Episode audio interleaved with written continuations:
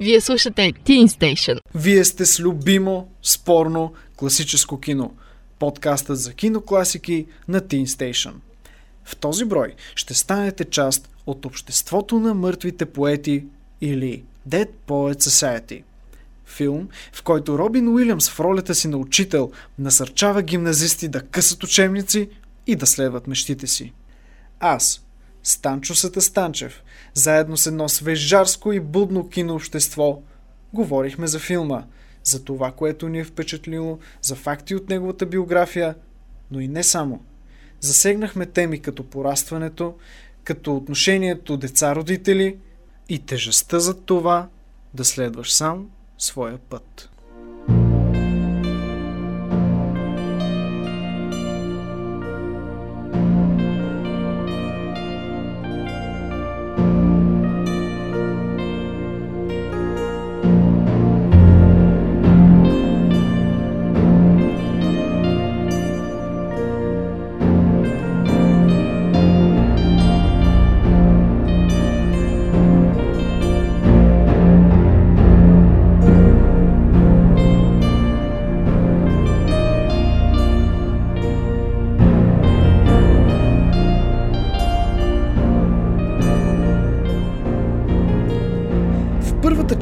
Говорим с артиста от немската филология в СУ Мария Проданова, а във втората с мои колеги от надвис кинофакултета. Това са Добромира Илиева, Йоан Стоев и едно задочно включване от задочния плаш на Емил Александров. Приятно слушане за тази класика на невъзпитаните романтици. В а, това горещо време, Не е горещо, навън се е доста хладно. бе Юлие, Е, бе, Юлия, ама духа вятър не ползваме вентилатора, нали? не ползвам вентилатора сега, но преди два дена. Защо, защо го донесохме тогава? Защото мислихме, че ще е горещо. Защото Аха. точно когато нямахме вентилатор, беше горещо. Чувате в момента да ме контрира Мария Проданова, а, която е така млад артист, а, вече завършила първи курс немска филология в Софийския университет и съм я викнал да си говорим. Викнал. Съм я привикал, съм я издърпал против волята й да говорим за един филм, който мисля, че в момента ще пасне страхотно на а, всички наши слушатели, защото, както казах, учебната година приключи съвсем скоро. Е, в твоята, момента, в, естествено, а, ние сме си по друга година, друга, друг календар, Вие сте по друго календар. юлианския календар. Ние сме по Станиславския календар. два месеца липсват и те са точно вакансията. Та в крайна сметка, уважаеми, това са вътре, вътрешно-заводски хумор или inside jokes, както нашата публика би го разпознала. А, та в момента текат записвания по университети, по гимназии, така че мислим, че следващия филм а, ще пасне идеално за нашата поредица и това Това е... Гадно е колко пасва. Той не пасва по хубав начин. Що пък? И сега ще стане ясно. А, нашият филм, за който ще говорим сега, е Обществото на мъртвите поети или Dead Poets Society. Да кажа първо лично аз защо го определям като класика и защо смятам, че намира място в нашата поредица. В крайна сметка този филм не е заснет класически, няма претенцията да бъде класика, не е от златните години на Холивуд. Той е от 89-та година, но той е заживял в сърцата на публиката, в публичното пространство, като една наистина класика за романтици, за идеалисти, за, със своите послания, със своите цитати. А, Фейсбук, както знаем, дори на наши връзници, набори, а, как, както Е, искаме те да ги споделят наречем. Carpe Diem конкретно, защото го пише на всички часовници, които си купуваш от левчето. Да, Но... от една страна. Но и от Лицемерно. друга... Чуй, Лицемерно е, лицемерно е. Да, тя обича тези коментари. Аз много ги, много ги подкрепям. Но и не само лицемерно. Те самите думи ги харесват в крайна сметка. Да, Има бе, много... те улавят мига в дискотеката, захвърлят салфетката, но не мисля, че им е стиснало да направят нещо повече. Камо ли пък поезията, за която се говори в Dead Poets Society? Не знаем. А, в крайна сметка те са го ширнали. Дали са го гледали, вече е друг въпрос, но на- нарояха се, нарояха се доста фейсбук страници с цитати от филми, с, нали, дава се снимката дадения кадър и отдолу цитата на персонажа и доста се завъртя в социалните мрежи. Та, говорим за сега, за, до сега за влиянието, защо според мен, нали, според нас това е класика, какъв тип класика е. А, сега всъщност да загатнем самата история, самия сюжет, малко да навлезем в цялото това пространство. Нямам гайда да просвирим тук, за да усетим, Кодата. за да усетим а, настроението на Нова Англия, а, за да се потопим в а, 59-та година. А, Не съм убедена, че Нова Англия и Шотландия за едно и също нещо. Не мисля, че в Англия се използват тези гайди. И, като информация, където съм го намирал, единственото нещо, което... А пък те са място, доста така тайт относно култура. Особено Така е, шотландците. така е, но- Freedom. мястото, което аз съм намерил, е било, е, пи- пише Нова Англия. Дори и в повечето а, описания на филма, дали са анотации, дали нещо друго, по-широки текстове, тритменти, няма написано място. И единственото, където беше споменато, то беше в един от а, микросайтовете м- за кинофенове, пишеше Нова Англия. Но наистина не, не заставам за това. Та, какво се случва всъщност в един мъжки колеж през далечната 59-та година в полята на Шотландия или Нова Англия? Седем момчета разбират, че в колежа им няколко поколения, преди това едно-две поколения, може би, е съществувал клуб, клубът на мъртвите поети, воден от техния нов учител по английски язик, където... В ролята общо Робин Уилямс. Да, в ролята, на, в ролята Робин Уилямс, а, който им проповядва това невъзпитание. А, казвам, че така по-лесно ще заграждат момичетата и ще научат едва ли не как се живее живота. А интересно е как всъщност започват неговите проповеди. Той стъпва в, още в първия си, втория си час по-английски и казва, отворете учебника на, Късите първата страница. да, на есето, как да разбираме поезията. Това само американец може да напише нещо такова. А ние не, Да не изведе- учим ли подобни неща в училище? Учихме за анализи и Абе, така нататък. Не сме учили, че а, I по G на квадрат е равно на C. Извинявай. А то това как, как се беше съотнесено Аз в съм филма, си го че... записал, че основната тема а, по значимостта на темата. Не, да, основната тема по значимостта на темата е равна на качеството на значението на произведението. Изобщо няма връзка с стил и такива глупости. Това е една филоложка теза на някакъв професор, който е Причард. написал учебник. Причард. Тя, между другото, мисля, че е официално смисъл. Че е истинска? Същ, да, съществ, мисля, че съществува извън филма. Това е интересно, това не го бях проверил. А, и Но- реално те се опитват да обяснят какво прави едно стихотворение добро. И сравняваха Байрон с Шекспир. И в този момент Робин Уилямс като учител кара един от учениците да прочете тази глава и след това каза скъсайте. Това са пълни ме глупости. изряда това момченце, което си сложи линийката и откъсна. Това, това е нещо, което аз бих направила. Да, те има, те са много различни типажи, всичките от този клуб на мъртвите поети, тези седем момчета. Но така настъпва всъщност в техния живот а, господин Китинг, а, който е Робин Уилямс в случая, а, който се опитва какво да възпита идеализма в тях, да възпита романтиката. Той им казва един от най-въртяните цитати от този филм е да, правото, науките, економиката, финансите, това са нещата, които правят нашия живот.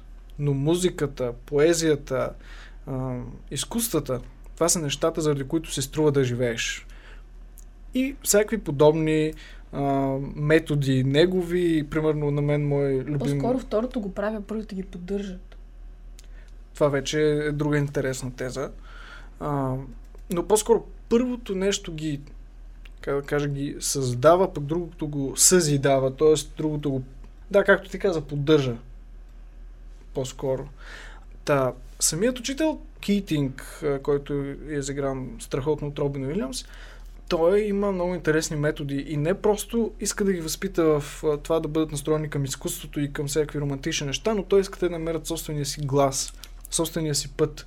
И а, моя любима сцена, моя любим епизод е как се разхождат. Това, между другото, го казвам и във втората част.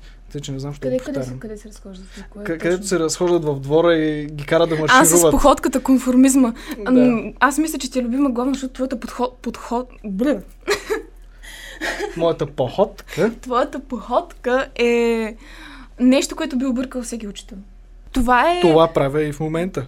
В крайна сметка. С... А, съответно, момчетата ходят на хакън, докато ти а, мяташ единия крак, а, другия в перпендикуларна позиция Да, слушайте, уважаеми слушатели, на нея сега и се е паднало да ме, да ме кове в ефир.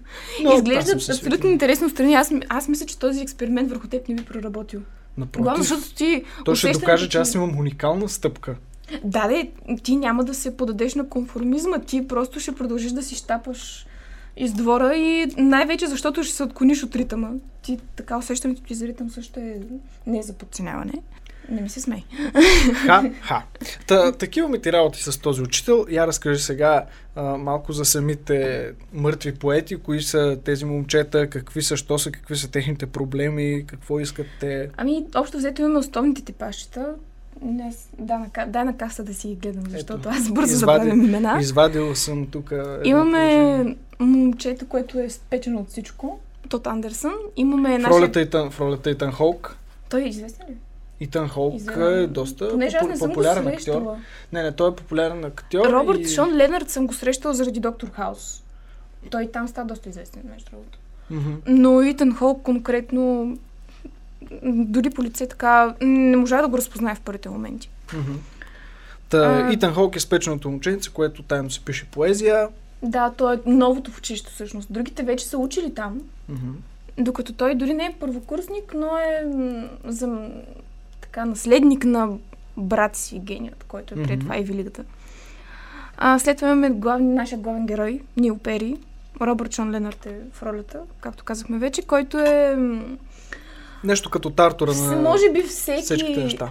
А, учени... една голяма, един голям процент от учениците са Нил Пери в един период от живота си. Той е момчето, което не знае с какво точно иска да се занимава. Открива го Което намира спонтанно. призванието си от обява. Да, открива го спонтанно, да но естествено е репресирано от родителите си, които карат по стъпката а, по пътя, че те знаят най-доброто за детето си, че те трябва да направляват живота му и тази дума, която толкова често се повтори във филма а, заповедта на родителите му, че той трябва да стане лекар. Те го възприемат като нещо, което трябва да бъде изпълнено без абсолютно никакви възражения. И именно И това може ни е главният проблем, Да, така това- конфликт във филма, Да. в който самият Тот, не, Не, тот е страничното момченце. Нил Пери. самият Нил Пери, който е нещо като тартор на цялата тяхната групичка, Е, той А. не е так толкова. Той е просто. той Той, е главният идеалист, който им казва: хайде да пробваме. Имаме книгата, от която четат това стихотворение в началото на, всяк, на всяка сбирка. Да, обществото на мъртвите поети, да кажем нещо като а, за друга такава, събират се в една пещера момчета. За другата на пръстена, ама безпръстена. Да, безпръстена ми с книги. И се четат поезия, свират а, ужасно на различни инструменти. Е, свиреха много добре на саксофон. Средно, спорно. Ние ще пуснем някакъв звук от този саксофон, вероятно, във филма. В а, да подкаста. форма, джаз форма. От Just, Така, и така, сме, и така сме тръгнали да доказваме добро. Да, музика. да, съвсем да откажем хората от нещата. А, та, това е място, в което те да бъдат свободни. 59-та година, знаем, е много по-консервативно време. Там а, образователната система е още по-тотална, отколкото сега, въпреки че сега не възпитава свобода. Тази формула може би го показва най-ясно за оценяване на литературата. В днешно време, замисли се, в училище никой не, няма да ти позволи толкова директно да оцениш някакво произведение. Ами да ти кажа, нас не започна в 8-ми клас, когато влязохме в гимназията. Първият ни урок, няма да кажа как се казва госпожата Аз по, ще да по кажа български. Между другото, трябва да после ще. Да, госпожата по български, която ни каза, тук литературата е наука. Тоест, дори да не ти даде формула, няма значение. Тя вижда, вижда литературата по този начин, което е най-големият проблем. Танил Пери, който е водещия на тази групичка идеалисти, които си пробиват път чрез изкуството а, за свобода в тия консервативни времена, този Тартур, в крайна сметка, сега ще спълнем, ама той Умира, не издържа. Той се самоубива. Значи, Реално на края на... Ми то... той започва като мисля, е идеалист, голям който не знае. Той започва ли като идеалист, който не знае какво иска. Попада на обява за театър. Това е нашия главен персонаж. Аз не мисля, че започва точно като идеалист. В смисъл... Мисля, че идеализма му... А, Се е... развива от професора. Да. Поне... Мисля, че на всички идеализма се развива от професора, понеже Те са на колко? На 17, мисля, нали? Да, на по Някъде на 17. толкова, на по 17 години. А, като вземеш този фактор, че са в а, Men's Boarding School, което е м, подготвително за колеж, мисля, че така го водят, който е изцяло, мъж, изцяло мъжко училище, изця... в страна, в която традициите са зачитани изключително много. И са абсолютно всички с родители, които направляват техния живот. Те не са идеалисти, те имат това в себе си, но им трябва някой отвън да им покаже, че нещо такова съществува. Именно за това аз го бях казал, нали, че сега ще обясним и това за възпитаните и невъзпитаните романтици. Те не са всъщност- поставили под въпрос до сега изобщо. Да, и той реално, дали е, това вътрешно си го разсъждах, дали е възможно да възпиташ всъщност идеализъм или ти си го носиш. Еми той успява да го възпита, като им внуши, че това е свободата. Мисля, Всъщност. че е възпитано, защото аз Възпитано поне е. смятам, че аз бях така до един момент. Един, в един момент изобщо не се запитваш, че това ще ти е живота. Нали? Така ти е казано. Така са ти казвали от много време от пръщопълника, когато независимо какво си хванал, от теб в ръката ти се бута нещо друго. Понеже в България, нали, колкото и да ценим а, тази прищявка на бабите да, направят, да си направят извинението за една хубава питка, а, не се смята като знаково м, то, а, предметът, който бебето избира, това, което родителите избират за него. И в един момент, 11-12 клас беше поне при мен, ам, виждаш, че има такова нещо наречено идеализъм, че има такова нещо наречено странични интереси, а, такова нещо, което родителите де факто не са избирали за теб. То естествено е много по-привлекателно, понеже никога не си го срещал през живота си. Аз преди 8 клас не бях срещала, четях естествено значително количество книги, но не бях се запознала толкова близо с писане, с снимане, с снимане, с всякакви такива неща. И това е някак... Изглежда напълно непознато отстрани. Примерно за един човек, който не е имал досек с такива родители. Примерно ти, който си изключително подкрепя на семейството си.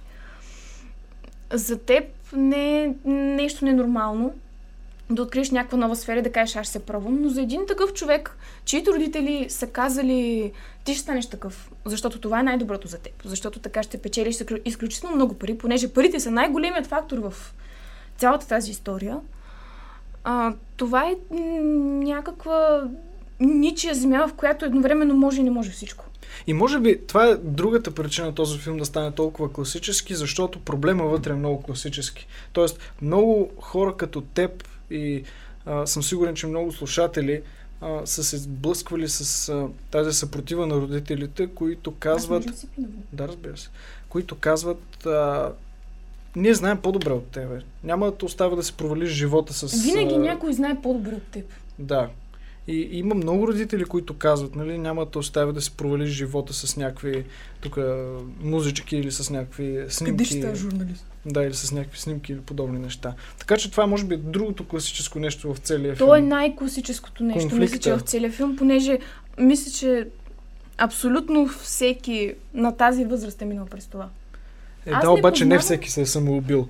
Тук Е, сега ще направя спойла, че главатаря в крайна сметка на, за другата Нил Пери става нещо като изкупителна жертва на целия мечтателски патос във филма. Тоест, той Показва започва да се е занимава, започва да се занимава с театър, точно така. Започва да се занимава с театър, харесват го там, ценят го, той се опитва да убеди баща си. Баща му е твърдо решен, че ще се занимава с медицина. Мисля, че беше... Медицина, медицина. Аз иначе нямаше да го запомня толкова добре. Да, с медицина, но накрая синът каза, добре. Той не издържа. Именно. той И вечерта, Но не го приключи. тласка точно това. Той се принуждава да се самоубие, след като баща му му казва, че след постановката, която всъщност баща му гледа, съм в лятна нощ на Шекспир, а, баща му го уведомява. Той дори не му казва, нали, ня... като някакво предложение, за да подобри от негова гледна точка бъдещето си. Той го уведомява, че отутре се записва в военно училище, което са... за да не се според- занимава с такива глупости. да, според английската система, поне така го казаха във филма, това са допълнителни 10 години отгоре. Като сметнем медицината, която е 7 години, това момче, понеже той е момче, той дори не Той е на на път 17. на стане мъж. Те хормоните му още са като тенис топки. Това момче има някакви 20 години, които няма да му позволят да се разгърне по никакъв начин. Освен това, И което му като, е... като човек, който е усещал напрежение в такъв смисъл на думата, това е наистина съсипващо те отвътре. Да се събудиш с мисълта и да знаеш, аз този ден няма да го направлявам. Единственото, което можеш да направиш е да си избереш какво да ядеш за закуска. Или с какъв химикал да пишеш.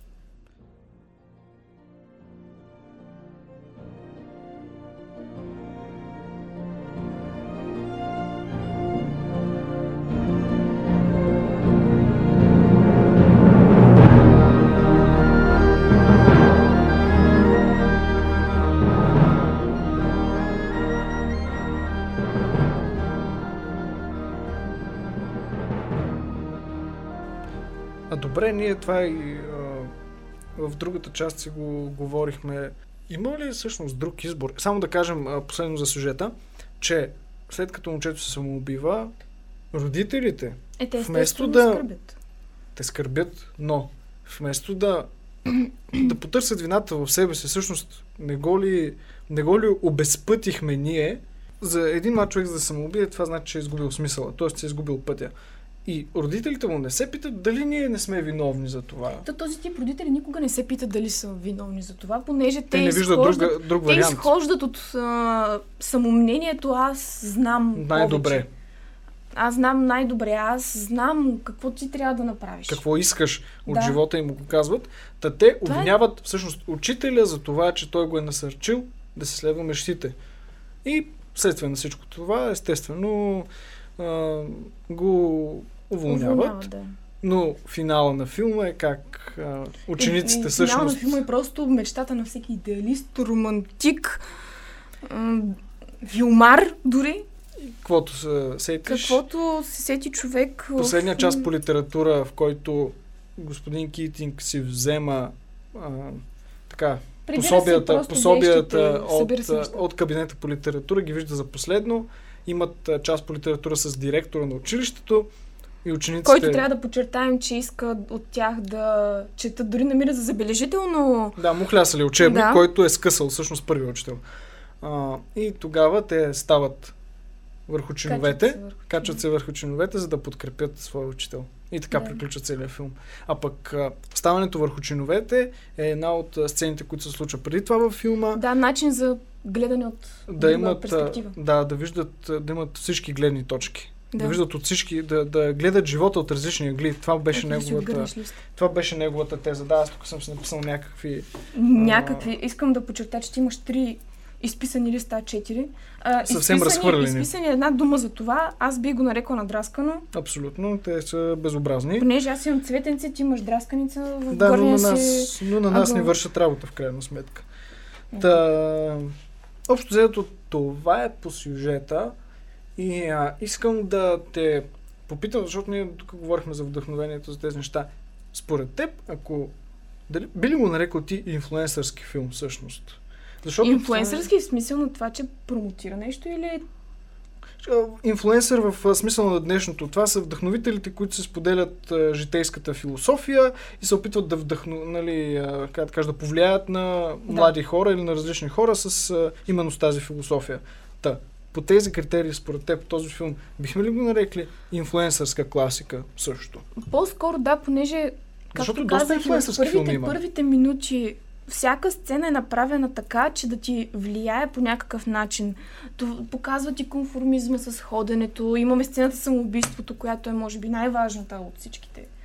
Качването върху масите, късането на листите, всичко е изградено така, че ти да си изградиш а, представата за, цялата, та- за, за целият този идеализъм, да го възприемеш по начин, а, в, по, по някакъв начин, в случай, че не си го възприел до сега. Тоест, ти би го нарекла така, защото в крайна Да, сметка ние той, знаем, той че ти има... влияе. Той, въпреки че е построен по схема, въпреки че а, а, героите не са развити по някакъв сценарен начин. Сценарият Да, за не е персонажите може да се най-забележителното каже, че да, са по-скоро типажи. Да, те м, като цяло от някаква професионална кинаджийска гледна точка не е най-значително изграденото нещо, но а, е изградено именно за това да показва, да м- Да въвлече. възпитава, да въвлича, да показва влияние, да те, в, да те въвлече в идеализма. Мгм. И даже сега в момента се сещам и за друг филм, точно с Робин Уилямс, Той за подобна роля. заради това, може би. Филмът? Да. Да, Той естествено. да ти той е- покаже, че... Дори сценариста споделя, че ам, всъщност той се позовава на собствени учители. Той, Да, да, образа то- на Кейтинг, който Те са му Робин писали Уилямс. дори, дори а, стари учители и съученици. Пи- Писали, писали са му и са го запитали. Аз за филма ли съм? Интерпретирали съм по някакъв Да, начин. или дали- този, аз не съм. или- Да, явно са се разпознали, но те наистина са изградени като а, типажи, в които всеки може да се разпознае. Мгм. Има сополанкото, има го човек, има го момченцето, което учи постоянно и го е да се изразява, има го инициатора на всичко, има го свалячът, има го и м- този тип, И който... предателя. Предателят, най-вече Юда. Има го и този тип, който се смята за тежкар. И за него нищо няма такова особено значение. Мгм. А, сещам се сега. А между другото, може би един- филма показва, че винаги има някакъв изход от ситуацията. Но не мисля, че този изход е самоубийството. Ами, в случая той не е предложил това, може би защото е по-драматичен защото. Е, естествено, че е по-драматично. Даже аз бих казал, че е толкова този филм- драматично да избяга под някой мост. Бих казал, че този филм е по-скоро направен даже за родителите, отколкото за младежите. Именно защото има много родители, които са тотални и искат да кажат, еми вижте, в крайна Аз сметка мисля, може че- да се случи това. Да. То на, даже в една значителна част от случаите се случва точно това. Когато говорих с не точно специалисти, но може би психолозите в училище по тази тема, има, ми разказаха точно за пет случаи а, от нашата гимназия на деца, които са последвали желанието на родителите си и са имали наистина доста голям проблем с това. Двама от тях се върнали с рак. Едно момче е. А, има такъв случай, когато оплешивяваш от стрес, такива неща. Четвърто и пето са развили някаква сериозна паник криза, която реално ги е карала да се подмокрят докато спят. Върнали са се в... а, В този смисъл, може би не е съвсем живота си. краен, не е съвсем а, краен този завършек на филма и не е толкова необоснован. Колкото има, има критици, които смятат, че това е а, доста Понякога да алогичен краен. финал. Но това е крайно именно за това ти казвам. Защото Понякога според мен да това краен, е, да покажеш. това е направено за Да. родителите. Този финал. А, но друго нещо. Защо казах според мен инфлуенсърска също класика? Защото знаем, че има много човешки такива вдъхновителни истории, както Форест Гъмп, както Една прекрасна човешка история. която да вдъхнови а, вашите мисли и посоки за живота. Но в крайна сметка има такива филми и те това са инфлуенсърските истории. И бих казал тук а, за Good Will Hunting, който е отново с Робин Уилямс в подобна роля, А интересното е, че те са много припокриващи се роли, но той взе Да, за но- Good Will Hunting. Той взе Оскар за поддържаща роля за Good Will Hunting. Знаеш ли защо? Поне аз как се го обяснявам и винаги сравнявам тези два филма. Ма първият- Демон е по-хубав. Е, той не спечели, не знам, не съм сигурен дали той спечели Те Оскар. спечелиха за сценарий. Ма Демон е Бен Афлек. Да, да, те са го Това ми писали, когато са били сценарий. студенти. Да, когато са били още И студенти са го писали. Оскар. Да. А между другото, Dead Poet Society, това ще се каже в другата част, също печели само за сценарий. Но при Робин Уилямс в а, първия филм, който се води Dead Poet Society, който е 89-та година, а Good Will Hunting 97 година, разликата е в това, че първият е по-романтичен, докато вторият е по-прагматичен. А американците знаем, че са една идея по-прагматична нация. Аз за това казах, че тази формула е американска. Така е. Но и не само. А в по-късне в uh, Good Will Hunting, там а, самия Робин Уилямс е някак по-озрял за цялата тази роля. Нали, Някак, някак Китинг е било Аз неговата... мисля, че играе, че е решаващ фактор е това, че в Good Will Hunting персонажът му Неговата беше, школа и е по, била. а, беше и по-агресивен. Да, така е.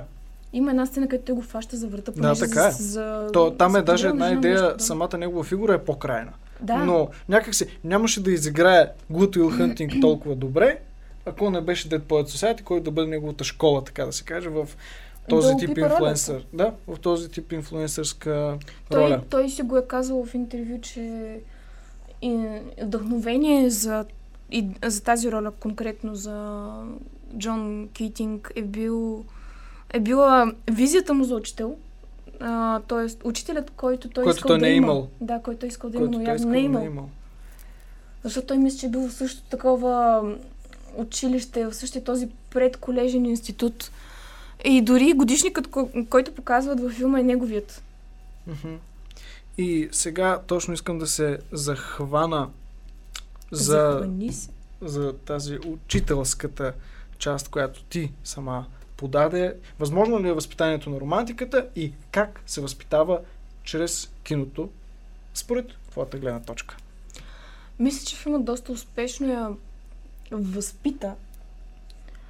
Най-вече чрез тези инфлуенсър сцени, понеже изразяват а, силни човешки емоции и ядът, от а, който ти насажда един вид конформизма, щастието, когато... Дори не е точно щастие, може би интересът, който предизвиква един нов учител, който е с много нестандартни методи. И най-накрая пагубния момент, който за мен, на мен ми е любима сцена, но е ужасна при това, понеже показва един крайно крайен финал. Та, с това наистина успя да възпита мен идеализъм, въпреки че той си беше вече покълнал. От актьорска гледна точка, може би Роми, Робин Уилямс не е имал нужда от роля, че да възпита идеализъм. Той в момента, в който го видиш на някой интервю, ти вече почваш да си мислиш а, за изкуство, за карпе дием, за Което изключителни Diem, моменти. Улови, улови деня, по-скоро. На латински, който така и не произнесоха правилно в този филм. О, да, ти като филолог можеш да кажеш. Аз а, като я си филолог- кажи сега, в, защото Като, като, филолог гледахме... учи латински. А, а, латинското произношение на американци, защото те са американци, те играят англичани, но са американци. Това нещо снима в Делауер, специално за да хванат снега, което аз го уважавам. Но а, да кажеш... А, те казаха, те спрягаха селянин, агрикола. И типичното произношение на един американец е когато види буквите А, Е една до друга да го каже А и Е и всякакви други глупости, когато то се произнася на латински като Е. И като филолог учи латински, това мен изключително ме бъгна, да го кажем така, с, с английската земка. Я си кажи какво другото те издразни. Какво другото От бъгна във филологична филма. гледна точка или като Не, цяло? цялостно. И киноджийски. Може би, може би това, че персонажите не бяха развити. Аз съм човек, който държи силно Но пък на самия това- каст беше добре нацелен, аз бих казал, а, за Е, ролите си. Той не е трудно да намериш момченца в Холивуд. И все пак. Те са русички Са характерни. Са... Все пак са характерни лица. Не характерен е Джош Чарлз, който се усмихва така, все едно ти е скрил белето. Ама останалите са типични. Не са нещо необичайно. Може би Робин, Робин Уилямс, но ти никога не можеш да сбъркаш с Робин Уилямс. Той може да изиграе абсолютно всичко. Той е мъжката версия на Мерил Стрип. Какво друго така те подразни, за да направим тънкия преход между нашия разговор и между следващия разговор, който ще бъде с а, уж а, така... Е, аз още не съм си казал младите мейкъри. която намерих. Ами споделей, затова те... Е, тя не ме е подразнила, аз просто се Какво те впечатли тогава? Хайде. Е, то не е точно впечатление, просто аз може би възприех това, понеже ние го гледахме за втори път. Специално за да откриваме някакви такива неща и аз много се вдъхнових да търся всякаква символика. Та, започнах от плаката, който всъщност е с жълтеникъв фон. И реших, че като американец и като, като американци, които са го правили това нещо и може би като хора, които мислят като мен, че всяко нещо трябва да има значение, което е представено във филма, А то при тях знаеш ли какво е? Че те, а, продуцентите им разсъждават, всяко нещо не просто има значение, всяко нещо и вади по няколко цента отгоре. Да, всяко нещо продава. Та си мисля, че са използвали жълтият цвят, за да покажат, той е символ на надежда, на щастие. Аз съм тук, съм си ги написала. Лоялност и запомнене, които де-факто това представлява целият филм. Същевременно показва и страхливост и аз мисля, че това е като цяло препратка към края на филма. Не мисля, че самоубийството е героичен акт, понеже е начин да избягаш от проблем без да го решиш. Начин да си измиеш ръцете един вид. Мисля, че имаше поне един вариант за изход в тази ситуация. Както казах, можеше да избяга под някой мост. Винаги има шанс преди да дръпнеш спусъка да оправиш нещата. Мгм. Можеше, мисля, че имаше някакъв изход от ситуацията. Независимо дали щеше да е само разговор с баща му, понеже за, от моя гледна точка най-голямата грешка беше на Нил Пери, Мгм. Нил Пери, че той не показа колко всъщност не иска да учи медицина и колко всъщност иска да се занимава с изкуство. Въпреки, че го разбра за една седмица, нали, това е друг въпрос. Но когато баща му го контрира, той просто си седна и каза... Той каза той, добре. той не каза нищо, да той каза добре. А, нали, разбираме, че баща му е някаква американска версия на Сталин, но винаги, когато усещаш нещо толкова силно, особено към изкуството, Винаги има решение винаги път. можеш да избухнеш така, че да покажеш на останалите колко много то значи за теб. Нещо друго. Нещо друго. Най-киноманското ти лично така впечатление, кое най-ти е любимо от целия филм, кое най-много те е жегнало? Може би играта на Робин Уилямс.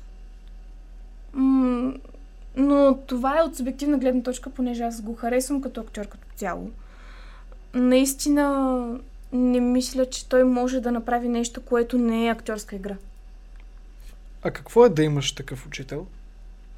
Ами ние имахме такъв един подобен учител. Няма да му казвам името, няма да му натикам екото съвсем. Господине, ако го слушате това. Но със сигурност е отварящо очите. Бих казала, че то беше за мен подтикът към възпитаването на идеализма. Нещо ново и нещо хубаво, което ти показва, че има, има нещо извън твоя живот. Има нещо извън рамките, в които сам си се вкарал, за да може да се вместиш и с всичките очаквания, които имат към теб, и с а, всички очаквания, които живота има към теб. И да имаш такъв учител е определено в най- може би най-тесния смисъл интересно, защото обяснява как Ботев е шамари от турците. и със сигурност ти показва, че можеш да си креативен, дори когато не си сигурен, че имаш талант в себе си. Всъщност, аз имах цели две учителки в училище, които бяха точно, точно като господин Кейтинг, или не знам там как да го кажа по, по-български начин, които всъщност наистина бяха точно като него. Адски много... Първо бяха страшно подкрепещи, вдъхновяващи и всъщност за мен те не бяха учители, бяха много повече от това. Те а, махнаха тази бариера, която учител-ученик, тя по-скоро стана като приятел-приятел. В смисъл, не се чувствах страшно, не ги чувствах с някаква по-висока част нали, от иерархията в училището, защото тя... Също няма как да няма, но аз ги усещах много, много, много близки. И също това си госпожа Маркова и госпожа Тодорова, няма как да им кажа имената, просто защото благодаря кои? на тях в момента. Госпожа Маркова и госпожа Тодорова. Благодаря на тях в момента съм тук и говоря с вас. Защото благодаря на тях също занимавам с изкуство доста по-сериозно. А пък аз мога да кажа, че при мен е точно обратното. За всички 12 години, които съм била в училище, не съм откривала в нито един учител подобен персонаж като Джон Кейтинг, професор Кейтинг.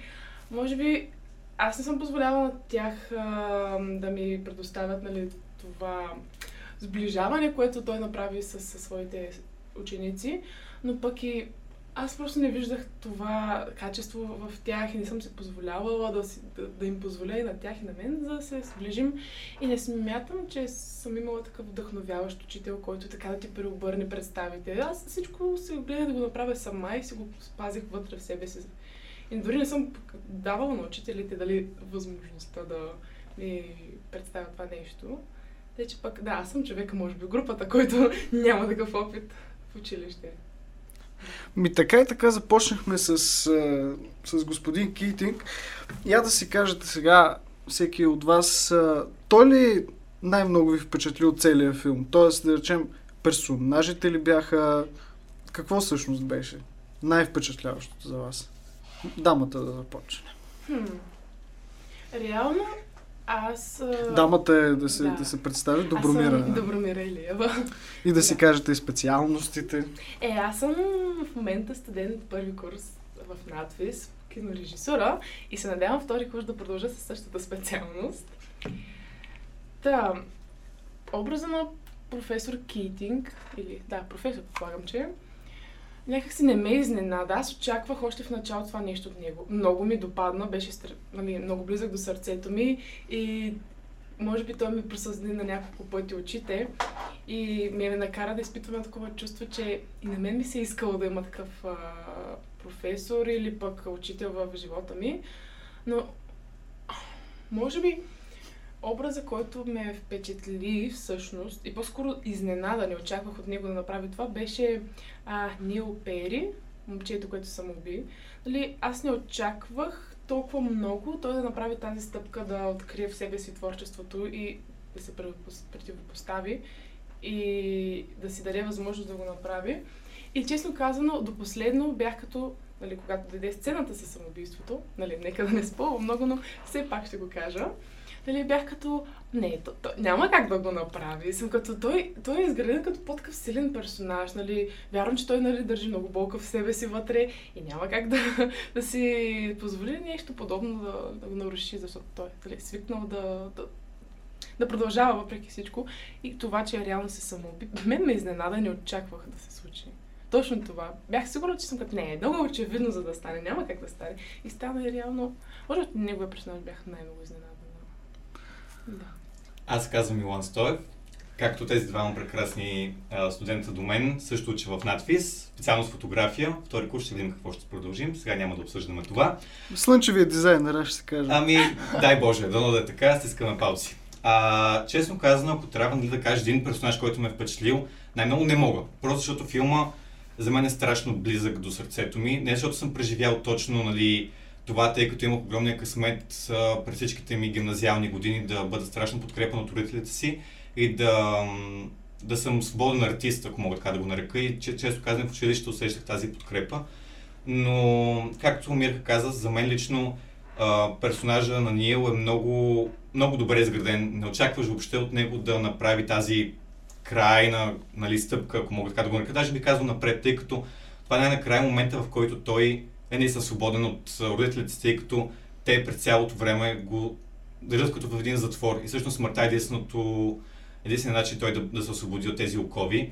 Но друг образ, който ме впечатли, но доста така негативно, всъщност е бащата на Нил, тъй като а, той, както казах преди малко, през цялото време а, следва по-скоро неговите мечти и кара нали, сина си да ги преследва, а не да му дава свободата, която всяко едно дете трябва да има поне според мен. И това е наистина така образ, за който а, най-много ме подразни, ако мога така да го нарека, и наистина остана най-много в мен, защото това за мен е крайно крайно токсично и неправилно поведение за родител. В него може да видим а, негативния идеализъм, бащата mm-hmm, на Нил.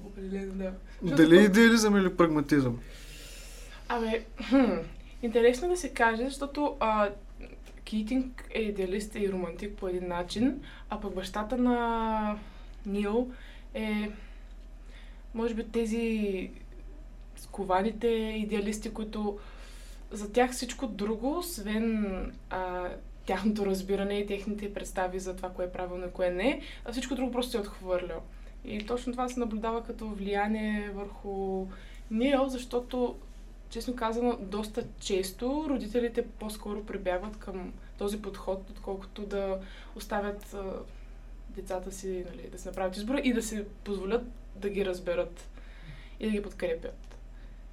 Тук бих искал да добавя, че нещо, което а, наистина адски много ме натъжи в целия филм, беше, че дори със смъртта на Нил, бащата дори не осъзна грешката си. В смисъл, той просто беше като, нали, окей, okay, Кейтинг е виновен за всичко, нали, аз не съм направил mm-hmm. нищо, че всъщност той самия е виновник за, за този фатален край, за съжаление. И това е наистина нещо, което така в момента най-много ме ръчка от всичко това, тъй като много родители в реалния живот и до ден днешен са точно по този начин.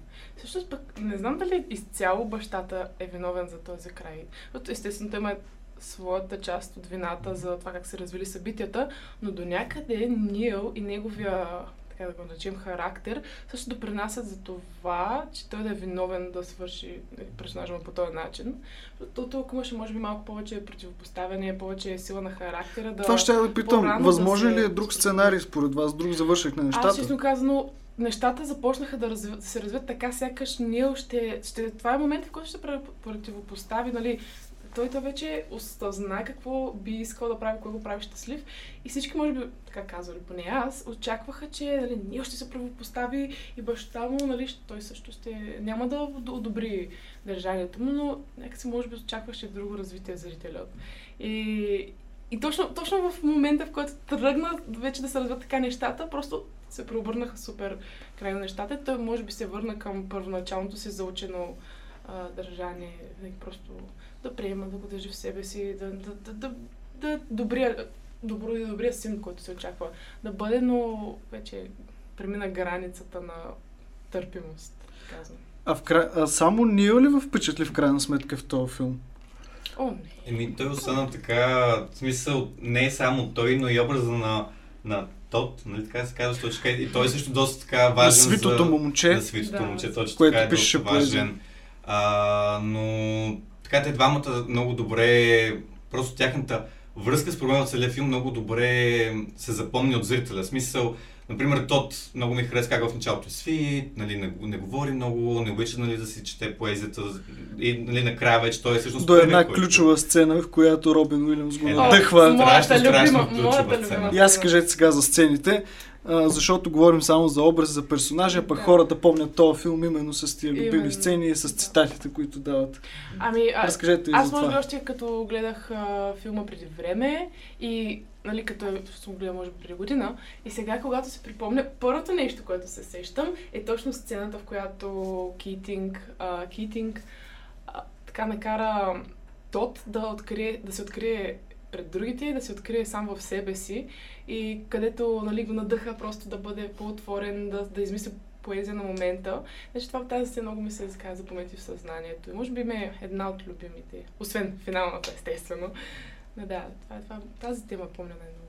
Ами аз често казано, както каза тук що Мирка, на мен лично любимата ми сцена, сега това предлагаме на абсолютно всички зрители, последната прочу, тя е толкова, има адски много дълбочина в нея, адски силна е и наистина адски много влия. Аз се разревах, признавам си, Мгм. твърде дълго време ревах. Мгм. Но между другото един епизод, който вероятно така повечето зрители не са обърнали толкова голямо внимание на него, на мен адски така много ми хареса. Епизода с партито, където всъщност нали, се напива и цели, а, нали, тогава става това въпросото, ако мога така да го нарека, нар- нарека прегрешение в кавички, защото той нали, на, на скута му седи Любовата Кейт, та- нали, тази, която толкова я нали, толкова твори за нея, толкова вдъхновява и толкова влюбен. И там цялото вселение е червено. И за мен лично това е точно символ на това. Нали, в момента го казвам от а, образа на дизайнера, ако мога така да се изкажа, нали, но а, просто много ми хареса цялата атмосфера, която се изградили, осветлението, което е направено в, тази, в този епизод или сцена, както искате го наричате. Но да, наистина определено си, е- си я запомних още като я видях. Много, за мен лично е страшно красива и страшно така, много действие има в нея емоция. Аз така бях пък с, нали, с моята любима сцена с а, откриването на таланта на Тот. Там толкова много ми хареса, че просто камерата се завърташе изцяло двата персонажа. Някак си вече даваше този новия мироглед, това цялото завъртане и поглеждане вече от всички краища, излизане нали, от, от котията, така казано, престъпването на границите. Е, чувате, уважаеми слушатели, че вече кинеджиите си пуснаха, си пуснаха тяхната отрова и забележка. А, та загаднахме за думата романтика. Вие се споменахте кои моменти, епизоди, кои акценти са ви впечатлили най-много. Я дайте да чуем сега за романтиката. Къде избива според вас? Вече дори спокойно си говорете кинаджийски, дали ще бъде през някой режисьорски момент, дали ще бъде през дизайнерско решение. Къде избива най-много романтиката на този филм? Защото ако трябва да сме честни, това си е филм за, за романтиците и за идеалистите в крайна сметка. Ами аз може би ги гледах нещата като една цялост, нали. При мен, при мен романтиката се появи още в момента, в който а, Кейтинг а, говореше за красотата, любовта. То- някъде в първите минути на филма мисля, че беше. Но, може би, то, то, цялото това, както казахме, вече цялото нещо беше роман, романтично настроено, романтично идеалистично. Защото нали, има един преподавател, който иска да накара в а, своите ученици, дори, дори нали, да са за малко заедно, всеки да открие това, което дълбоко вътре в него съществува, но може би обстоятелствата като а, училището, в което се намират, преподавателите, които са там, родителите им и техните нали, идеали и представи за това как трябва да се развие живота им. Дали, може би той дали искаше да ги накара да успеят да излезнат отвъд а, всички тези очаквания от тях и да намерят това нещо вътре в себе си, което нали, те може би са или родени да правят, или обожават да правят. И въпреки нали, фразата, която е може би централна в целия филм, Carpe Diem, което е нещо като живей днес, гръбни момента.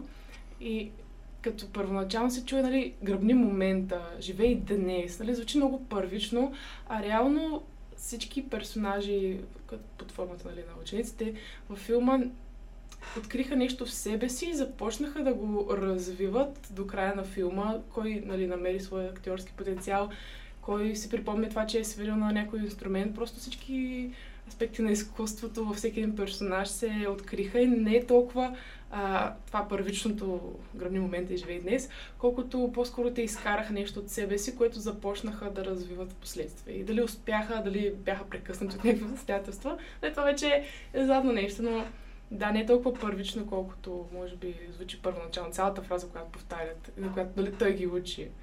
Да. Към допълнение, което това ти каза, нещо, което а, ми направи впечатление във филма е, че Кейтинг нито веднъж не казва, че е лошо да си а, нали, адвокат или лекар или нещо. Mm-hmm. Всички тези нали, по-сериозни, ако мога така да, да ги нарека според хората нали, професии. Напротив, той казва, нали, правете това, което вие искате, не което родителите ви искат. Да открият себе си просто да, точка. специалното нещо в тях и това, че може би а, част от хората бяха насочени към изкуството, нали, вече е нещо различно. Да.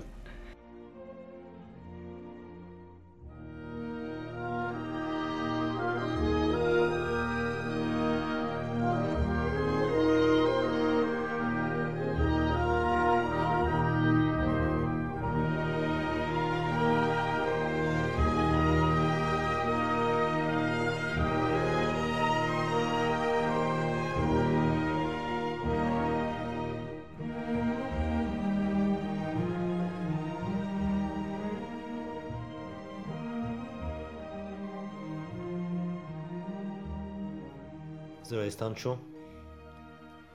А, преди всичко, благодаря за, за поканата да кажа няколко думи за Dead Poets Society.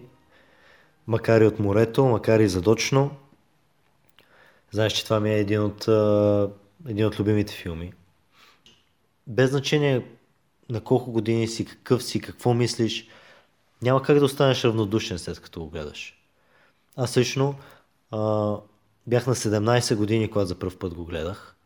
И изключително много ме докосна. Аз а,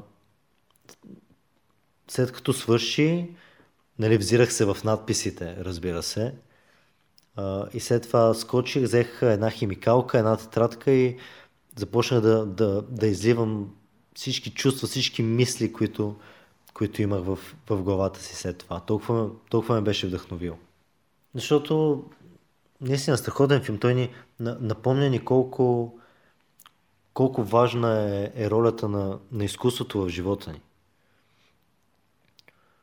Колко важно е да умеем да, да разпознаваме и да съхраняваме ценните неща в живота. Колко важно е да, да поддържаме този младежки пламък у себе си, тази страст. И нали, вижте ценности, висшите идеали – които понякога ни се струват глупави, понякога се съмняваме в тях, понякога се чудим дали има смисъл цялото нещо, но филма ни напомня, че винаги трябва да ги, да ги съхраняваме в себе си. Но преди всичко това е един филм за, за идеализма. Ама за този истинския, Дон Кихотовски идеализъм. Заради който човек е способен дори да отнеме собствения си живот, както нали, прави главният персонаж. Ще ми се да кажа, че, че в днешно време не е лесно да си идеалист, но по всяка вероятност никога не е било лесно. Просто такава е природата на, на хората. Хората са прагматични, рационално мислещи, много често сдържани в емоциите, в реакциите си. И със сигурност винаги, когато и да е било, идеалистите са имали достатъчно врагове. Достатъчно хора, които са ги сочили с пръсти, са им казвали че са заслепени, обявявали се ги за нивници, за, за глупаци, за луди, обвинявали се ги, че са заблудени от някакви си а, нереалистични мечти, които нямат нищо общо с а, истината, че са заслепени от някакви си уж висши идеали, които са малко спорни.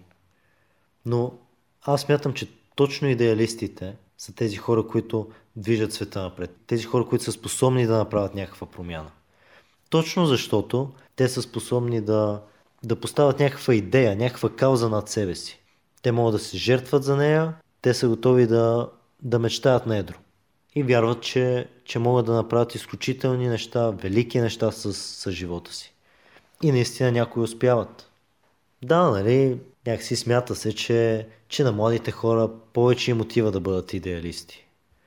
На тях им е простено, нали, те са наивни все още, нямат реална представа точно как стоят нещата в, в света.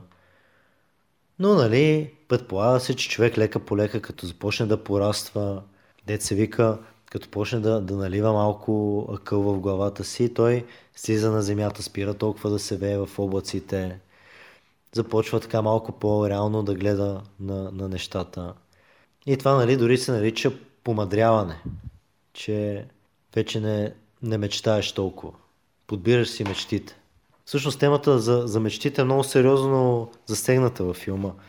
И за нея също искам да кажа няколко думи, защото имам чувство, че а, лично аз а, също бях в, в ситуацията, в, в която беше и главният герой. И съм сигурен, огромна част от младите хора, които са решили да се занимават с изкуство, с каквото и да е било изкуство, а, няма как да не са се сблъсквали с този родителски прагматизъм. И разбира се, не само родителски.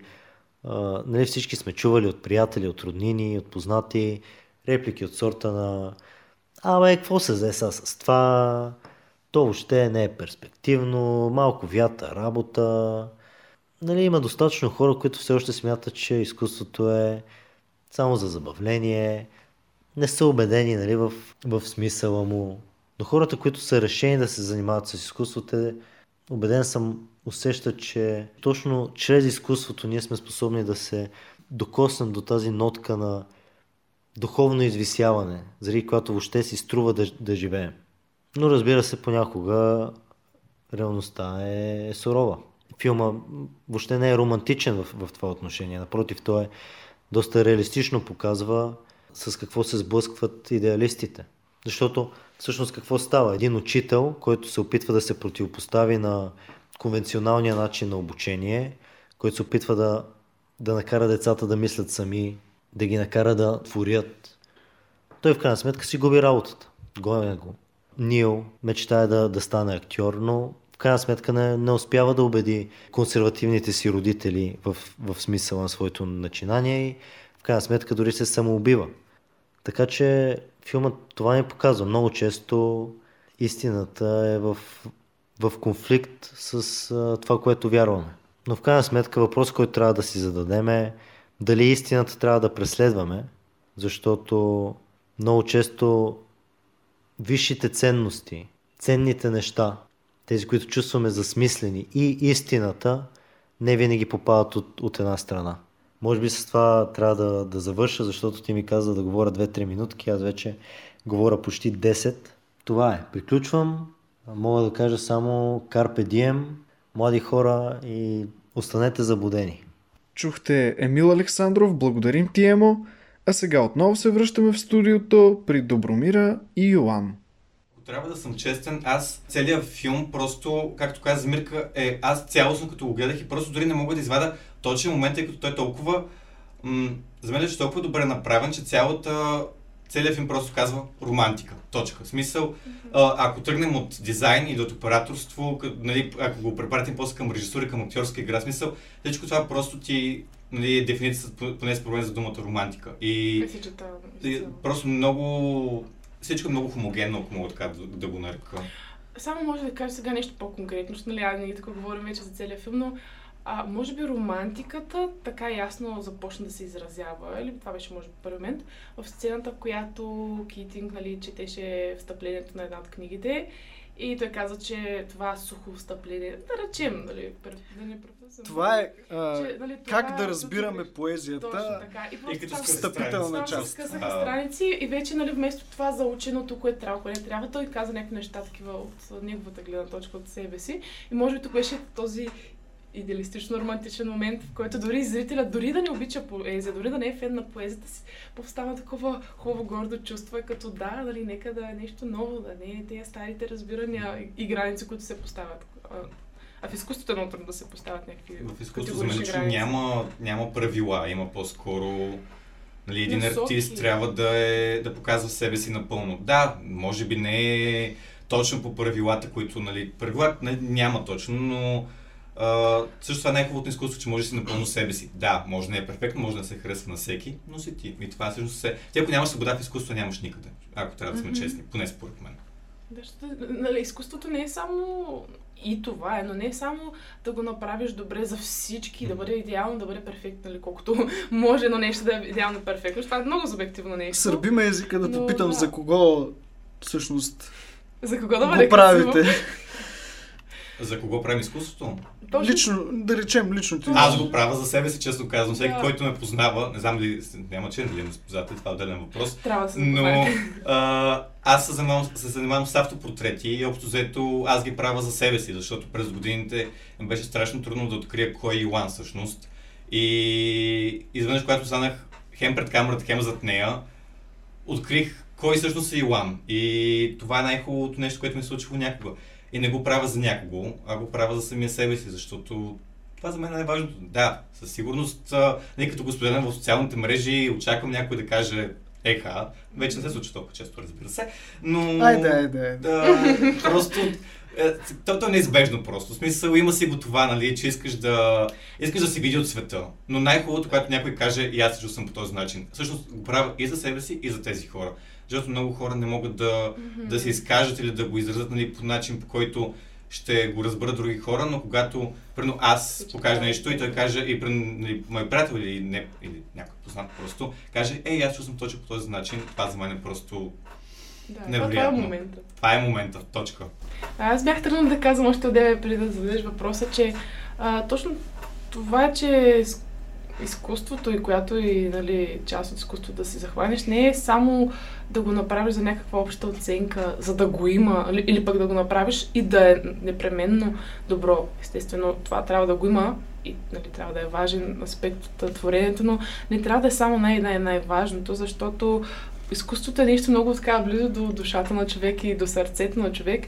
И е хубаво повече да творим за и да го правим нали, добре, но повече да творим за да изразим себе си, да дадем, може би, на останалите нещо, което ние искаме те да видят. Нали? А те вече са свободни да изберат дали искат да го видят и приемат или просто искат да го подминат. И това е нали, момента, в който не трябва на всяка цена за някаква оценка да твориш или за някакво приемане или нещо подобно. Ти твориш и по-скоро всеки един творец твори, защото му харесва супер много процеса на творене и винаги иска да види крайния резултат. Но по-скоро самия процес, докато го правиш, това е истинското нещо, което така ти докосва наистина сърцето. Добре, вие самите завихте към, към изкуството. Аз да ви попитам, да се върнем към на, нашия главен а, персонаж, който е на един от главните персонажи, всъщност на Нил Пери, а, ученика, който нали, се самоуби заради невъзможността да прави това, което иска. А, в крайна сметка, кое го завладя най-много според вас? И струва ли си изкуството тази цена, която той даде? Ами, Примерно, вие бихте ли платили подобна цена? Ами, може би аз това дали загаднах в началото, като започнахме нали, това цялото нещо, че изкуството си струва и заслужава много, но нали, не всичко. Зависи нали, вече какво всеки разбира под всичко. И може би затова смятам, че действията му бяха прекалено а, първични, прекалено из, избързани да се, се вземе това решение, защото с много повече човешки взаимоотношения, в смисъл на общуване и разбиране и споделяне, това изобщо може да се избегне. И дори, не се, нали, дори да не може да стигне момента, в който Нил убеждава баща си да му позволи да твори, можеше пък да се обърнат така нещата, че Нил да се откъсне изцяло от баща си и започна своя глава, така казано, да твори. Смятам, че изключително беше ненужно това самоубийство по принцип. Лично ти, По принцип. как би поступила, ако те ограничават? Ами аз ако бях на в същото място, което е Нил, нали, на което аз не съм била, слава богу, но и нали, като имам предвид как, какъв човек съм, какъв характер съм, който много е самостоятелен, много взима решение, не ми... Нали, правя моето, когато знам, че наистина е, е правилното за мен лично. Аз щях да още тогава да се предопоставя на баща си, да му обясня как след нещата и дори да не го приема, просто аз с всички усилия щях да си последвам моето и да го направя, но и все пак щях първо да се опитам да обясня как се чувствам или как разбирам нещата на най-близките си, така казано, хора. Нямаше да си замълча, както нали, съм свикнала цял живот да правя, и просто всичко да го преключа, така казано, да, да успея този ескепизъм да го получа от а, смъртта. Аз се хващам за това, което Мирка каза. И за мен, аз лично нищо не бих променил във филма по една проста причина. Ще стане клише, поне според мен. Това всъщност е м- много, много добре направен филм, защото аз напълно разбирам образа на Нил. Защото той има наистина един баща, който Добре, Мирка каза, нали, че би говорил повече с баща си, а, така с бащата, исках да кажа, mm-hmm. би се противопоставил малко повече, но такива хора, каквото да правиш с тях, те няма да се променят мисленето по никакъв начин. О, да. И също наистина цял живот ще живееш в един затвор. И за мен лично, специално за Нил, това беше единственото решение, смъртта. Няма, няма друго поне, според мен. Не- Невъзможно е да се противопоставиш на толкова силни хора, като образа А на защо бащата. трябва да се противопоставя? Не може ли просто да се откъсне от а, образа и влиянието на баща си? Не мисля, аз че е това бих, възможно. аз това бих направила. Това е, не забравяй, че това е един тинейджър все пак. И да се Да, откъснеш да, ето така, от има. смисъл, най-малкото не забравяй. За, за да живееш, се нуждаеш най-малкото от прият Мгм, храна, подслон и мгм. така нататък. А, 59-та година Да, да, да. се да. развива Е, действието във филма. 17, Да. Да, да го имаме и това предвид. смисъл, много е... За мен просто е практически невъзможно да избягаш от такъв тип хора. О, определено баща му, колкото и нали да Нил да беше обсъждал с него разни неща, той, този вкоренелите хора в определени техните си идеи нямаше да промени мирогледа си по никакъв начин. Дали, възможно беше и да прояви някакво разбиране. Но аз най-малкото щях първо да опитам. Дори да ми се струваше невъзможно, щях да опитам. Времената просто поне според мен са крайно различни, тъй като в момента според мен е много по-лесно да си по-независим, ако мога Да, така да много. Смисъл, Дори ако избягаш от вас, по някакъв начин ще, ще се издържаш, все някак ще намериш. А, социалните мрежи, интернет пространство ти помагат да, О, да, да имаш да, да. свободата, която по това време не се има да си Да, сигурност. като, като има предвид, че наистина аз, за може би забравих този аспект, че се Мгм. развива през, да го наречем, 60-те години, 50-те в края. Тогава, да, нормално е всичко да се зависи от тези авторитетните, авторитетни фигури и да не може да постигнеш това, което може би в момента може да постигнеш в тази ситуация и може би аз говоря като човек, който има днешните възможности за това нещо. А и ако трябва да сме честни, артистите, поне според мен в 21 век, не са това, което са били преди. Особено в България, ако трябва да съм честен. Смисъл, нали, а, вече храним къщи. Смисъл, не е невъзможно. А, просто защото наистина имаме много повече свобода, поне според мен. Имаме много, много Хората- различни формати, под които може да Хората творим. промениха виждането си към изкуството и, и творците на изкуство и вече е много по-открито. Даже вече в днешно време всеки се опитва да, да открие твореца в себе си и да, и да С го телефон покаже. в ръката, в джоба, нали, всеки е фотограф вече. Така, Или че... всеки си мисли, че е. Всеки си Да. мисли, всъщност си мисли е много важно, тъй като Да. най-малкото това, че може да си позволиш да си мислиш, че си фотограф е нещо, което тогава не са можели да, Да, да, да, да си помислят да го и направят. все пак не си вярвайте твърде много. И, и Това е едно от най-важните послания, които каза Илан в момента. Не, не, си, не ни този нашия хляб с вашите Вашата посредственост.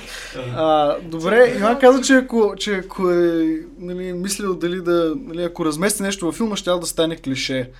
Обаче пък аз сега тук като един нали, филмов лешоят съм длъжен пък и да, и да захапя малко положението. Не ви ли се струват пък всъщност доста клиширани самите персонажи? Защото вие все вървите около драматургията най-вече във, във филма. Аз си кажете сега, не ви ли се струват толкова клиширани самите? Аз точно това тръгнах, не, точно това казах в началото, че може би филмът и, и персонаж, всичко е изградено така, че наистина като се замислиш, без нали, да се задълбаваш, всичко се случва много клиширано. Реално момче, което иска да бъде артист, но баща му е толкова авторитарен и не му позволява по никакви нали, обстоятелства да бъде артистът, който иска да бъде. Първото нещо, което идва на на хората е да се самоубие. Но, нали, и точно това се случва в филма. Но реално, може би така са направени такива а, преходи, едни такива моменти на възход и после на спад, да ги наречем, че ти започваш пълното време, или поне лично аз бях така, да си мислиш, нали, не, не. Сега, знам, че е най, нали, най-първото нещо, което може да направи, той е самоуби, но аз си мислех, че това няма да го направят, нали.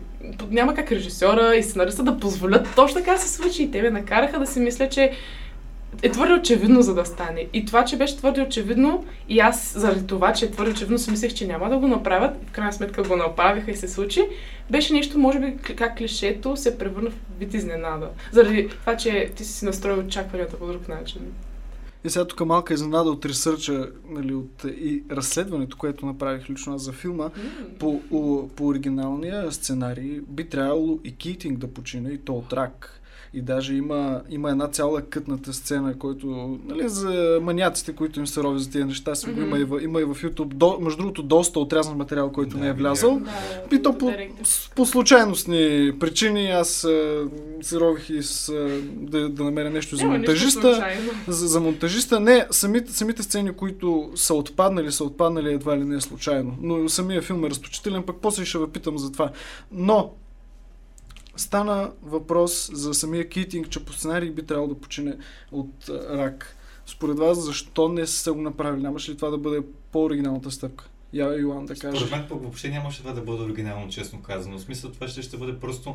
Е, За- добре, не ти ли увисва края? пък? Аз, не, на мен пък въобще не ми обисва така, защото той е страшно отворен край, честно казано. Така всеки може да си го интерпретира Мгм. по какъвто начин си иска. И това е готиното всъщност на този филм. Аз в момента съм много странно, тъй като вие винаги казвате, че за вас филма има доста клишета.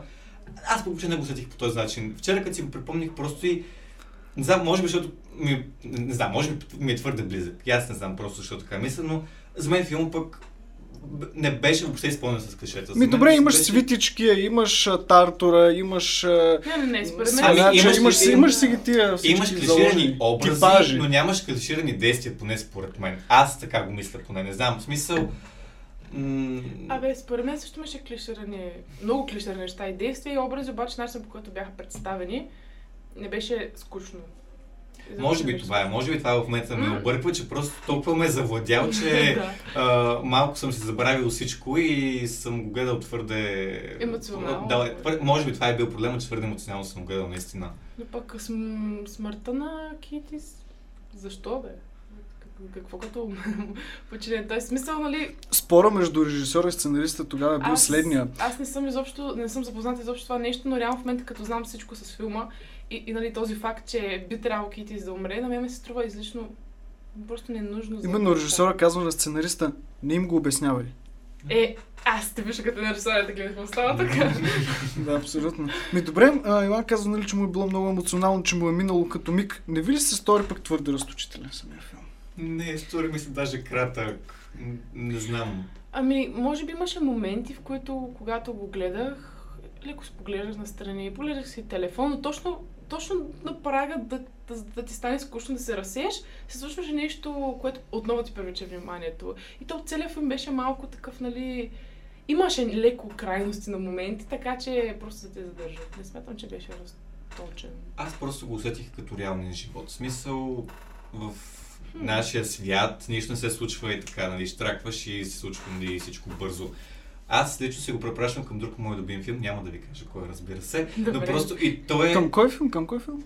Нямаше да кажа. Някой, някой, някой филм просто. Добре, ще го кажа, презумя своето име, няма нищо общо с а, Кой? този филм. Да не е? Точно О, така. Но просто там действия са също толкова бавни. И всъщност това е хубавото, поне според мен на филма. Е Сега много хора не харесват този филм, аз лично много го харесвам, просто той е до, доста реалистично направен, поне според мен. От осветление до действия, до всичко.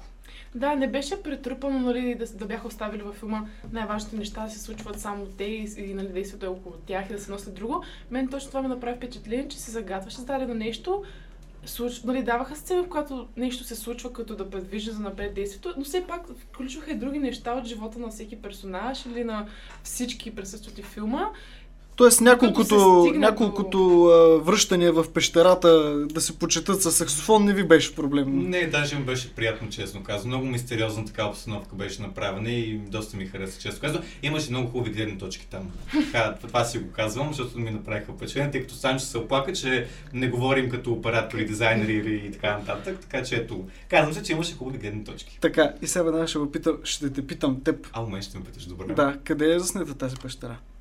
Ау, това нямам представа, честно казвам. В смисъл, има някакво място ли? Това е изкуствено. Изкуствено. Цяла, цялата, цялата пещера е изградена А, на а, декор. а, беше дето под то си- Да, да, да, смисъл да. то...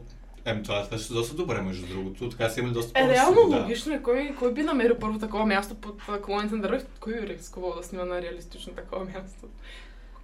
Чакай, че се замислих Санчо, като ме пита дали има някакво такова наистина място и в момента се излагам, но окей, добре, Не, става, че ист- добре се вмъкна. Истината е следната, че те са намерили такива места, но а, са решили в крайна сметка да го, да го изградят като декор.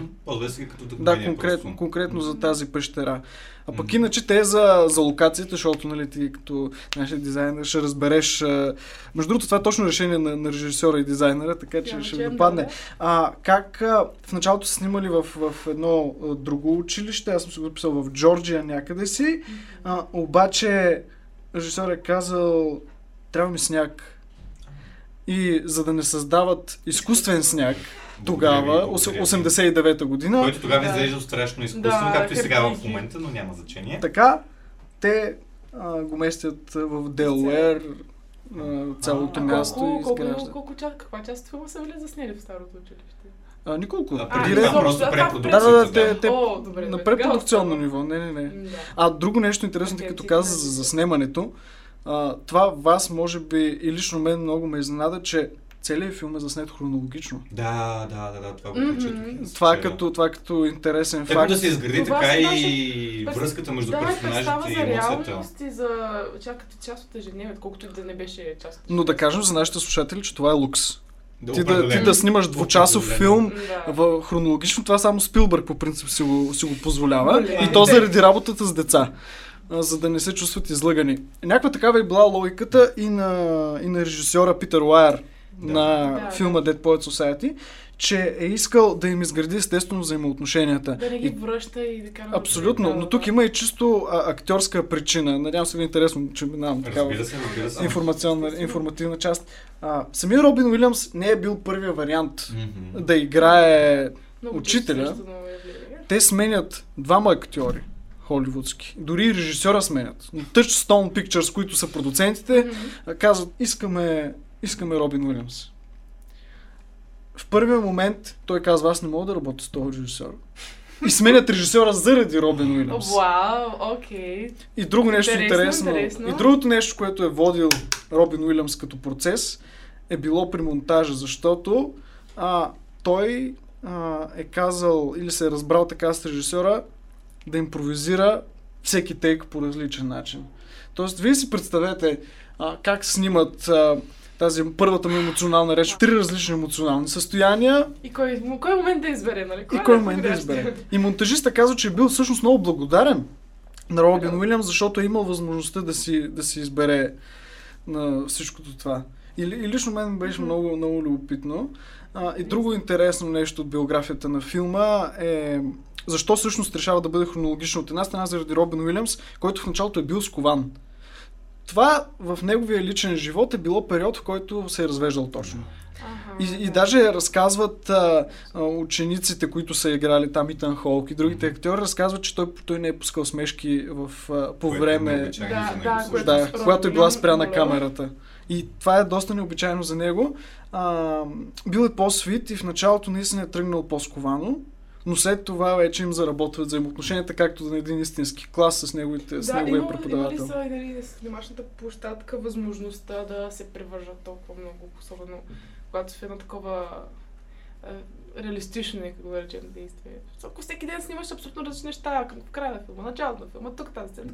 Може да се загуби връзка. За, да, не се създава тази връзка, що той не може би с, като се снима първо тази сцена и развитието на събитията, като са били хронологични, те са успели да се създадат нали, и помежду си самите актьори Мгм. така близка връзка. И, от, и това може би си личи в целия филм, че... Даже Итан Холк споделя именно за тази сцена, в която Итан Холк играе свитото момченце, Мгм. да кажем, поетчето. А, Итан Холк споделя, че всъщност тази сцена, в която Робин Уилямс го нахъсва да извади своя глас, когато той рецитираше, когато той рецитираше с затворени очи за одялото и за истината за сърцата. Мгм. Това. Нещата, той казва, че този момент мен ме вдъхнови да стана актьор професионален, защото той в началото е тръгнал с много сериозно, вика, бях изчел целия Станиславски, казах Да, сега ще да, бъда да. нали, някакъв Точно това, образ стабилен. това е явно и за актьора, нали, като и за, за филма е повратния момент, който му е любим, както казах, нали, за да се освободиш от границите, от всичко. Нали, и, и, да, и да си последваш вътрешния първороден талант и просто да забравиш всичко, какво трябва да мислиш и да се пуснеш по таланта, така казано. Да, не знаех, че това се отразило и на актьорът, не само на персонажа в филма. Интересно. И, и друго нещо, приключвам аз с Википедия. То не е Википедия, защото Википедия го няма, трябва А, просто не, да не. търсите. Пишете неща То- там. това само ти трябва, можеш да го трябва, да ги, трябва, трябва да ги търсите просто.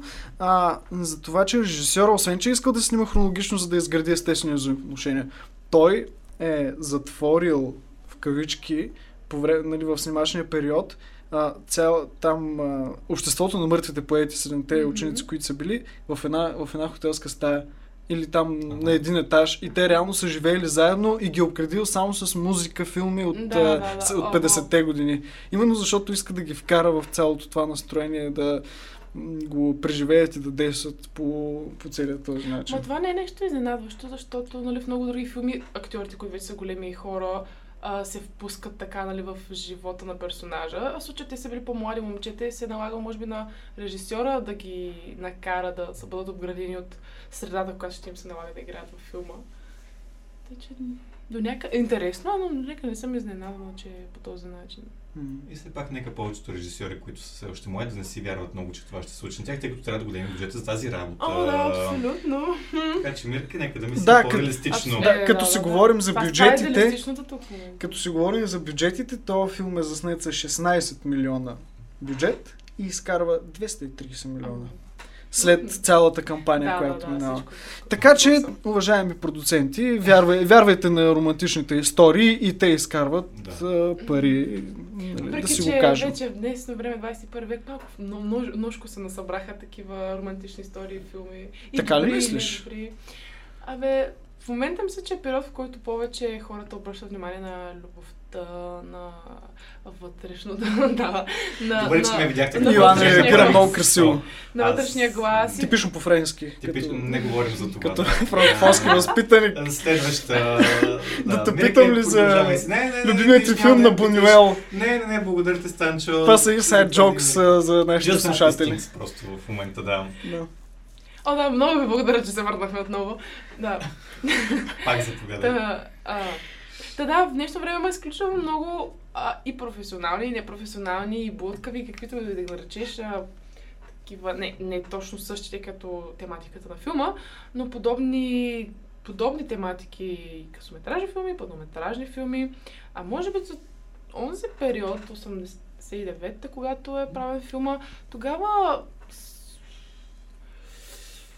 Хм, тогава според мен не е било толкова шумяло всеки да има възможността е така да си прави някакви собствени проектчета и да може да е така да събереш приятелчетата и да направите филмче за а, мечтите, романтичните изяви, за и, и, идеалистичните подходи, не, нещо подобно. Т- т- Тогава, може би, за публиката е било нещо, което те отчаяно са искали да видят и, и са успели да им го предоставят по хубав начин. И това може би толкова много са го ценят, дори и като бокс бокс Да. офис, ако така. Да. Да, бокс Да. офис. Не знам, аз да попитах, защото пък лично аз имам точно е, другото впечатление, че в момента също се създадат доста продуцентски преценени филми, които са доста Да, прагматични като насока. А, и как, както се казва, не историята, не а, сюжета, да, не да, посланията са ефектите, водещи. да. То вече буквално всичко се знае тази минута колко цента ще ти, долара нали, ще ти изкара и мгм. колко ще ти струва. И в този смисъл, е мисля, че романтиката... големите продукции. Аз говоря, че в момента не има шанс. а, Дори е така ние, които се говорим, взимаме си там фотоапарата на Иван, който, който има такава техника и ще първо да заснемем 15-минутно филмче, което после някакви наши колеги, приятели ще видят и реално не е такъв. И какво накрая ще спечелят Оскар за сценарий? Не, не, не, чак. Почти, почти. О, не. Да, това е интересното, Не, че всъщност Dead Poets Society печели само, само за, за сценарий. Само един Да, Оскар, да. а иначе има, Има още 19 три номинации. Не, не, не, не, три, А, за три номинации. да, не, За Оскар са оригинален три номинации. Аз съм си ги извадил, даже сега ще ви кажа. Печели за сценарий, нали, за оригинален сценарий, защото уважаемите слушатели може да не знаят, но адаптиран сценарий е когато е направен по книга или не е авторски. А, иначе номиниран за филм, или за motion picture, номиниран е за режисура и за актьор в главна роля на Робин Уилямс, но интересното в кариерата му е, че той печели Оскар единствено за поддържаща роля. А, да, в филма Добрия Уил Хънтинг. Е, аз съм била останала впечатлението, че няма Оскар, но съм разбрала грешно. Да, е, няма, няма Оскар за главна роля. Да, Не, явно. Това е, това е най-странното за самия Робин Уилямс. Еми, Оскарите не винаги са прецедент за качество, в принцип. Тъй, че- Така е. Даже е много приятно. И ето да налея малко вода в мелницата на Илан, да кажа, че той печели бафта за дизайн. Yes! yes. Тук може би е а, хубаво да споменем малко от хората, които са го направили в крайна сметка целият този филм. Тук на първо място съм се записал за музиката. А, ще, ще въпитам, не ви ли се струва малко а, прекалено, аз даже съм си, съм си го написал на едно място за а, детрониращата, детонираща гайда на някакви места. Не ви ли дойде някакси much? Музикалното решение с... Нали, вярно, че би трябвало да бъде в Шотландия, нали? но не ви ли идва малко в повече? И аз пак ще излезна лошо и на мен пак, и аз пак ще кажа, че не ми идва в повече. Реално, не знам какво ми става просто. Аз като човек, който съм влюбен в музиката и винаги обръщам супер много внимание на това, честно казано, реално музикалното оформление във филма почти никакво внимание не съм обърнала. Дори не си спомням дали по-голямата част от филма беше с а, музика или, или не. Значи, Само, само си спомням а, в началото гайдата, която кресна. Нали, това си... А, да, ето Шотландия, вярно, вярно. Напомняне на това. На мен ми направи впечатление м, така, звуковото решение, което беше всъщност епизода с самоубийство, тъй като тогава тотално се промени цялостната атмосфера. Било то като осветление, като цветова схема, като нали, звуково решение, защото тогава просто си нали, изведнъж филма за мен стана един трилър. Така някакси го усещах, защото имах, имахме малко забавени движения и просто очаквах нещо да изкочи през цялото Да. време. Не знам защо. Смисъл така Добрия просто филм, тотално се промени за мен лично жанър на филма изведнъж. И всъщност и за звуковото решение тук играе много важна роля, поне според мен, защото това най-много ме накара да досетя тази емоция, която почувствах. А електрониките не ви ли направиха впечатление? Защото лично аз, когато го слушах, точно това си а, казах, че от никъде се появяват някакви електроники, пък също времено се комуникира с гайда, получават се такива решения, но това защо е така? Защото композиторът на филма се казва Морис Жар, който е бащата пък на Жан Мишел Жар, за които, а, които меломаните много добре знаят, че той е от... А, така, това е а, така, фамилия, която а, дава много на New Age и New Wave музиката, Мгм. изобщо с такива мистични композиции, които пък... И особено на сцената, където ходеха към а, пещерата. Там ми направи много... Там ми направи, може би, впечатление музиката. Аз точно за там говоря за електрониките. Ага, ага, да, да, там, ето това ми направи впечатление. Наистина беше ми- мистериозно, но не очаквах да е точно, точно New Wave с а, такива някакви хорови гласове отзад. Поне, Мгм. поне спомена, който има от Да. музиката. Но това пък е най- най-старият член на целия екип. Всъщност този човек, а, нали, композитор Мори Жар, той първите му композиции всъщност за филм от 50-те години. И това е най-интересното, че разсъждава доста съвременно във филма като, като решение. Да, да. Да, да минем, тук съм записал на второ място за операторството. Джон Сил се казва оператор на този филм, който е оператор на Лудия Макс от 2015. М, А, талантливия а, господин Мистер Рипли. А, изобщо доста, доста така богата биография и най-интересното за целия екип, който е тук, нали, монтажиста е хубаво да му кажем името, Уилям Андерсън, това са неща от IMDb, но пък е важно да се каже, защото в крайна сметка тия хора са направили филма. Да, А. И а, също отново а, е работил заедно с а, режисора Питър а, Уиър. Това, което на мен прави впечатление, което е важното според мен, че той си а, работи с екипа. Тоест, той вече е работил в други продукции с тях и се, И се знаят. да, и се, се знаят и имат някакси творческата Връзка. така връзка Да. един с друг. Какво от Общество на мъртвите поети Мгм. ви се иска да бяхте заснели или измислили вие? Най-обичам най така. Хубаво, приказливци Ами, накрая. Ами не, не, не, аз вече го измислих. Не, Само, че не знам колко съм го съвършенствала.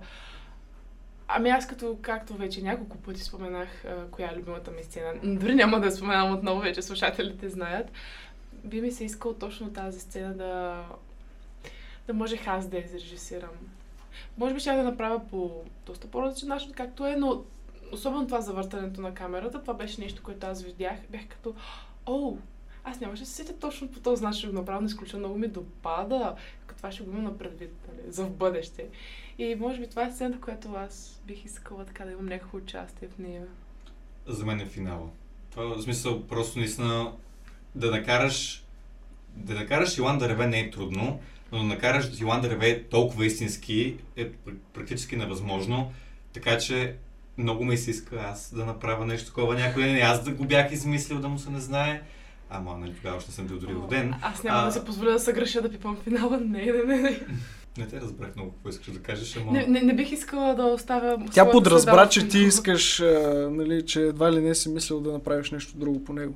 А, да направя Не. друго нещо? Не, не, искам, Не, исках не, аз да не. го измисля просто точно като... Да, да, аз това Е, казвам, защо че тогава финала това да размести? Толкова ми допада, че не бих си позволила аз да, така казвам, да, да го разваля в кръга на шегата. Е, аз не казвам, че искам да го Не, просто бе, казвам, че... това. Това беше много хубаво. Както се казахме и зад микрофон, добре, че майтапа да си кажем истината. истината. В крайна сметка разбрахме Аз говоря мира. за себе си, исках да се пошегувам, значи нищо не Аз пък говоря, че трябва да го направя по същия начин, точка. Мирка нищо няма да развалям. Добре. Аз ще да го разваля, значи. Добре, Разбрахме се.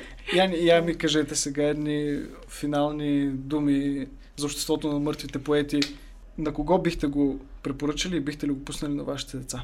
Аз по-скоро го препоръчвам на всички родители, между другото, защото и на децата си някой ден да живот и здраве, но важно родителите да разберат, че децата трябва да, да живеят своя живот, не техния. Това са моите финални думи, не искам да казвам нещо повече от това. Аз бих искала повече хора, в смисъл повече учители, преподаватели, повече родители и повече деца да гледат този филм и всеки един от тях да успее да вземе от него това, което, от което има нужда и, и начинът по който го разбира. И особено бих искала всички деца, които имат такива творчески заложби, но заради обстоятелствата са накарани да, да не могат да ги изявяват все, все още, да видят този филм и може би да ги накара да се постараят да променят въз- възхода на събитията, но не и да пребягват към това, което Нил направи. В никакъв случай.